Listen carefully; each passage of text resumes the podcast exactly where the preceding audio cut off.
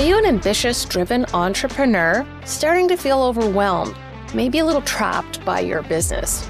Well, I have a solution for you. It is the five day Bottleneck to Breakthrough Challenge, where in an hour a day, we will give you the roadmap, the blueprint, the treasure map to where you can find yourself with more free time, more freedom of money, and a more valuable business. Hope to see you soon. www.bottlenecktobreakthrough.com. If I know that I need to bill uh, or I need three ideal clients a month, then I know, okay, that's my goal for the month. I don't have to think about the 36 I have to get for the year to make this happen. I just have to think about the three. This is The Real Bottom Line, where we tell entrepreneurial stories about true grit and perseverance from frontline business owners themselves. Now, let's get started. Hello, and welcome to The Real Bottom Line. Today, we're going to change things up just a little, and we're going to talk about the five numbers that every entrepreneur needs to know. And they're not what you think your accountant might want you to know. So, first, I'll just do, uh, I think that one of the things we got to think about sometimes is the big picture and how our businesses are keeping us busy. But are, are we looking at how is it going to ever set us free? And thinking about that balance of professional and personal life, I mean, it's hard to balance. And I think that, you know, some of the interviews we've had in the past talked about integration and, and the flow. And I think that's probably a more apt uh, description. And, but one of the things that's in behind all of that is, you know, our relationship with numbers. And we've talked about this in the past about how they are a little bit of a, a number, uh, necessary evil. And for some people, they take some of their energy out of their day and the love they have for it, or maybe they're doing it only when they have to. And these things can become bigger and bigger the more they procrastinate and can cause stress and anxiety. But that, you know, it's a function of life sometimes that we're just busy doing things. And so we may not get to those things. But so I think that's sometimes why we, when we think about it, we need to reposition it because numbers can set us free and they can complement your why. If you're in business to do greater good into the world, um, that is a very good purpose. But in behind that, it's also to make a living and to have the life that you want. So you need to become, or I believe you should think about becoming more deliberate about how you grow your business and also understanding more about the big picture. So I've taken it down into five numbers, and the five numbers are one is your weekly spending. What can you spend on your lifestyle every week and have no worries? What can you, what will your personal life cost? So a lot of times our business and personal can intersect a fair amount. So if we pull them apart a little bit and we build a picture of our ideal life, what does that cost? What is your business success number? What is your freedom number? And finally, what is your shock proof number? And for some people, there's a bonus number is what's your legacy number. So let's dive down into each of those numbers just a little bit. So your lifestyle spending number. In the world that we live in here at uh, Black Star, we have the one number solution, and that number covers it's every week it, it resets, and it covers your groceries, your eating out, your haircuts, your nails, your gifts, your clothing, and it allows you um, to spend within that number and not feel any guilt or anxiety whatsoever. So if some of them uh, will not necessarily be in there every week, but maybe it's a treat that you want to do. And if there's money left in your number, you just go ahead and do it. It gives you all kinds of freedom from that respect. Once you've built out what that total personal number looks like, so you have your weekly spending number, you have your monthly expenses that you need to take care of every month, um, I hate the word budget, but sometimes you do need to budget some things, and that might be things like travel, your children's activities, uh, maintenance on your home. Like if you're doing any kind of renovations or any kind of work around the house, you're going to want to have a have a defined number you're trying to work within. which is, I guess, another word for budget. But you know what I'm saying is that because I sometimes feel that budget and diet are kind of in the same vein and they both mean restriction. So I like to think of things in an abundant point of view. So when we add all those things up, what we're going to spend annually, what we're going to spend monthly, and what we're going to spend weekly, that tells us what our personal life will need from a funding perspective on an after tax basis, right?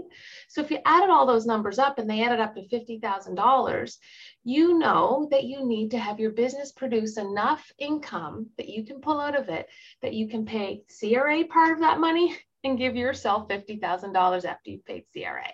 So that is your second number is that whole big picture of how much does your life need to be funded depending on what stage you're at, that can can change as well. Um, some people, you know, maybe they're just getting started in their business, so they may have a less than ideal life. They're prepared to kind of live for a period of time while they're ramping up their business, and then they're going to fund the ideal life with the travel that they want to do personally and the things they want to do with their family for experiences and things like that.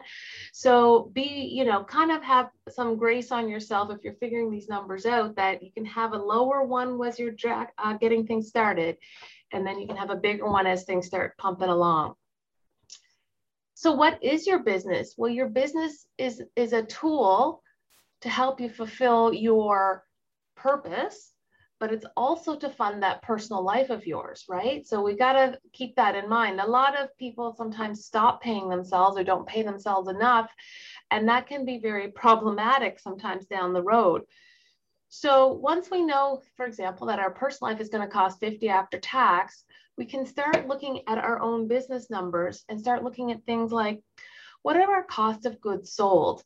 What are, is our overhead numbers? What is uh, the taxes we're going to have to put a, aside from a business perspective? And add that all up, and then you can come to what I call your top line number. And not being a vanity number, but what sales, taking into account all those factors, do you need to do so that you end up being able to pay yourself $50,000?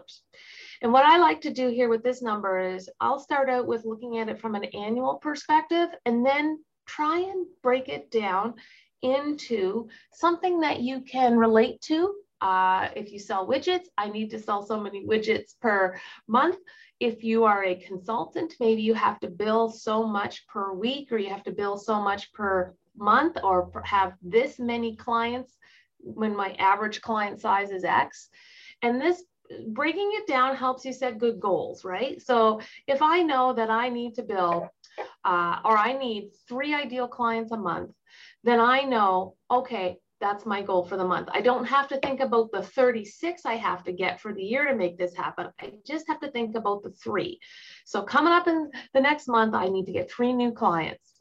So then you can focus your activities on those three, and it makes it a little breaking it down and chunking it down in our heads uh, can sometimes alleviate stress as well and keep us focused so that we're not going into overwhelm of, oh my God, where am I going to get 36? No, you just got to get three.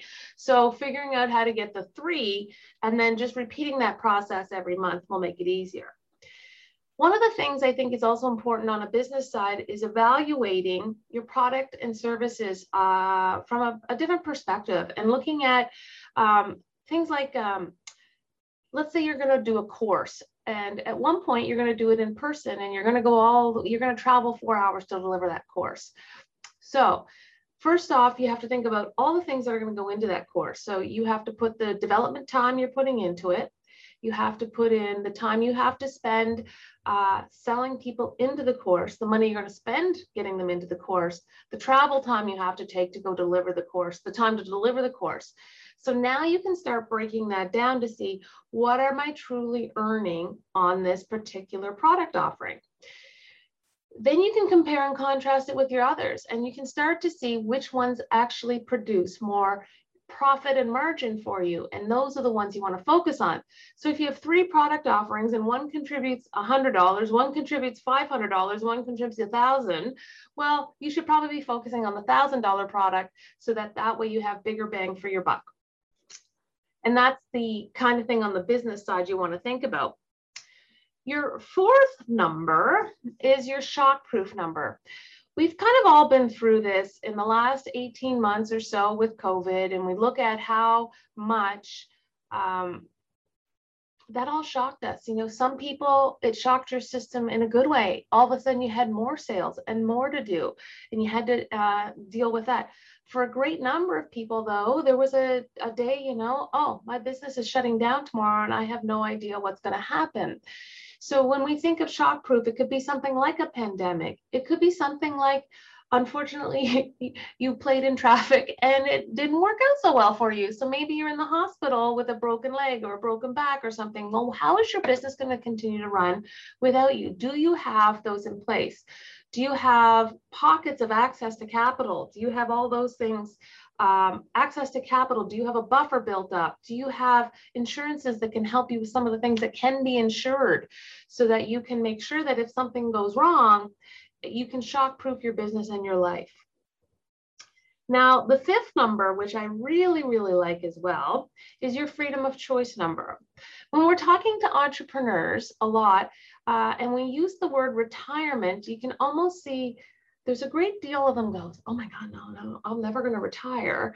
Uh, I just love what I do. I just love what I do. And, and so let's, ref- I, I like to reframe that a little bit. Then well, let's look when is your freedom of choice? When can you say, you know what, I am done and go and have no worries from a financial perspective? So what is that freedom number? What is the number that you know I am clear? So if you're building a business that can be sellable, you need to know what that would look like. How long would it take to sell? What would the price be? What other assets are you building up? For example, real estate, RSPs, TFSAs, corporate savings accounts, life insurance, those types of things. All these assets that you're building along the way. Um, do you know what they need to add up to to know that you're that you could pull the trigger at any time? Or you could slow down. So when we look at it from that perspective, it's not about how this is uh, it's 65 the day after I'm completely done. It could be more of a you know what uh, it is I'm now 68 i'm just tired you know i'd really like to spend more time i want to spend more time with my grandkids i want to spend more time traveling or doing some other things you can't so just having the power of knowing that what that number is and when you have hit it it opens up a whole new world for you in terms of options. And I really like it when people start thinking like that, as opposed to, I'm going to retire right? Ret- you know, for a lot of people, retire assumes that you really hate what you're doing and you can't wait to be done. so it's more of a, you know, let's, let's add in some choice numbers. My bonus number is your legacy. And so I don't find a lot of people really start thinking about that till they start hitting their 50s um, and or 60s and they're starting to have grandkids or maybe their kids are older or they're just starting to think about um, uh, mortality and those types of things. So now it's starting to think about legacy. And that is a nice segue plan. And that is, what do you want to leave behind? You know, what do you want your family to have? What do you want your kids to have? Um, if you have had properties and, and things of that nature, have you thought about, um, oh, okay, I really, I have three apartment buildings and three kids, so they're each going to get one. Yes, but there's some tax consequences. How are those going to be funded? Um, and really thinking about that so that you can actually um, ensure that what you want to have happen at the end happens and that you have found a way to pay uh, CRA because CRA is everywhere with us. so that is our bonus number is all that.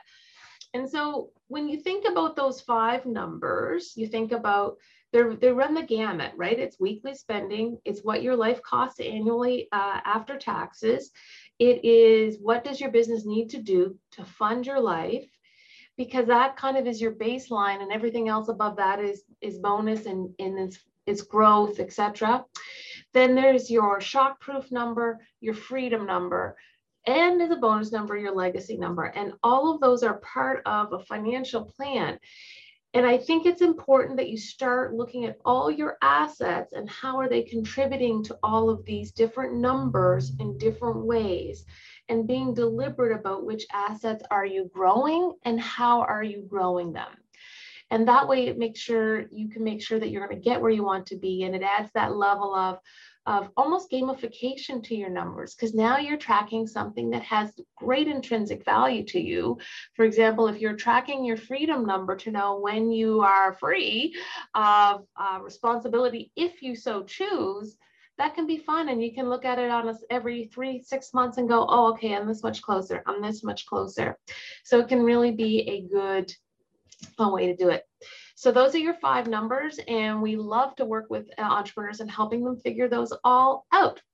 So now I will open it up for any quick questions. We're a short one today. Um, Melody, Melanie, do you have any questions on this one? Um, I do. Okay. yeah. Um, so just for context, we're very early stage startup, but later in my life. Uh, yeah. So kind of a unique situation. I don't have like a career history. I was an at-home parent. So yeah. Um, can you give us a sense of like just when you're starting with like from scratch, how does that look for like future planning and stuff and within your business? And also taking into account growth because in the business we need to grow to get to that number, you know, my the salary that I would like to have. Um, I also need to hire more people and I need to figure that piece out as well. Is that something you also help your business owners with, like that part of the growth? Sometimes, or we bring someone in our team on that for sure, uh, Melanie. I think that it is important to balance that out because what happens, I think, naturally is that um, the, the startup is our little baby and we want to feed the baby, but you still have to, it's, it's still an airport, uh, airplane situation where you have to yeah. feed yourself first. Yeah. so, and sometimes I see that people will um, stop paying themselves or stop whatever. And they get themselves into financial trouble. They use up all their resources feeding the baby and then all of a sudden um, the baby decides that it doesn't like you anymore and goes away. And um, you know and you're left there with all this financial baggage mm. from a very um, unha- uh, you know an ungrateful baby. That analogy yeah because as a startup most startup founders you don't like how do you make that transition? How do you plan for that transition when you're say going to uh, fundraise or something like that? And you know because most well i don't know of any startups that pay themselves first because you're working for free in the beginning in like the tech startup space. Um, it's a little different i think for other entrepreneurs who have a product they can start selling and i don't mean it's easy because that's hard.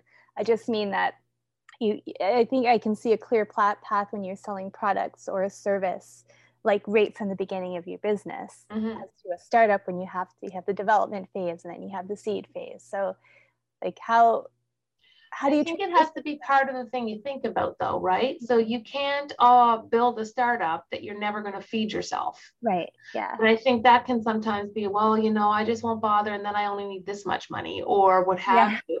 Um, and, and you can't because um, is that it's harder, I think, when you're younger too, because of the feasibility around it all to make sure it's feasible and all those pieces um, you know, and you know, I guess what you you're older with children, it's harder than when you're, you know, can live in your parents' basement for things. Yeah. Kelsey, you have a question? Oh, it's just a th- thought on that too. It's um, yeah, paying yourself. It's the salary's always kind of got to be on the financial statements because if you need to do other things, you need to backfill what you're doing.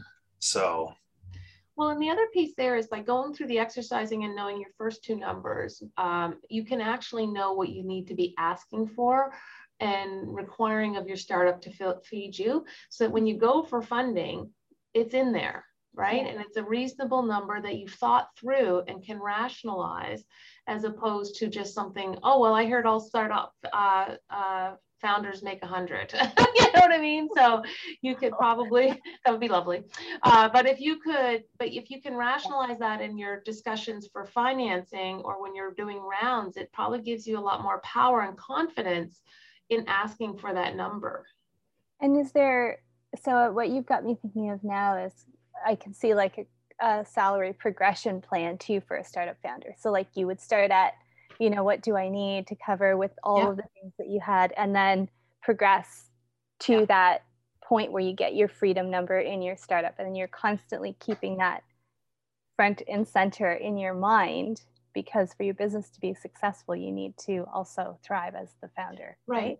well the other piece around your freedom number as well is as you're thriving and you're building up additional assets outside of your business you as a startup what is your exit strategy? And what does that need to look like at a minimum for you to achieve your freedom number right? Because that now gives you a benchmark towards what you're looking to build your company to at a minimum mm-hmm. is that it has a value of x because that value of x gives melanie her life right. to do whatever else she wants to when she does and chooses to exit on her own terms. Right. Cool. And i like how you said about the freedom number as opposed to retirement. I'm a huge believer in language. makes I've seen it. I. I my background is in teaching, and I see the difference. And even with kids, and just even talking with clients, the language you use matters. Yes. Um, so much. So when you talk about a freedom number, retirement's like an end. Freedom's like beginning, and so you can choose to because a lot of times, um, we're a slightly different kind of startup, uh, like social enterprise. So we're not a 10x growth unicorn uh, type company, but more patient capital is is our goal. And I I don't have any desire to leave it. You know, I don't because typically the startup yeah. will like, okay, we're going to get to a certain point and then exit, which means somebody else acquires your company. Yeah. Um, that's not what I want for the purpose of the business and for you know for myself. Yeah. Um, so exit reframing that exit to like a freedom number for me where I could choose to exit yes. if I wanted to is really helpful. Yeah. And again, you know, I, I remember a story. I was talking to someone who uh, was developing a franchise and they um, developed the franchise. I think they had 10 locations or 12, anyway, let's say 10 to 20 locations. And then they sold and they said we're selling to somebody whose specialty is taking a, a franchise with 20 locations and building it to 100 and then they're going to sell it to someone whose specialty is taking it from the 100 to the 1000 right. so it's fascinating about uh, just even positioning that in your mind because mm. sometimes we're not the best people to be taking it to the 1000 yeah. Yeah Interesting. Doesn't mean you're not doing great good by passing it along to someone else. It's just, yeah. Yeah. yeah. yeah. Interesting. Yeah. Well, uh, I want to thank everyone for listening to this episode of The Real Bottom Line, where we know the real bottom line is know your five numbers. Thank you for listening to The Real Bottom Line. This show is produced by Black Star Wealth. Executive producer Wendy Brookhouse. To learn more about the show or to contact us, go to blackstarwealth.com.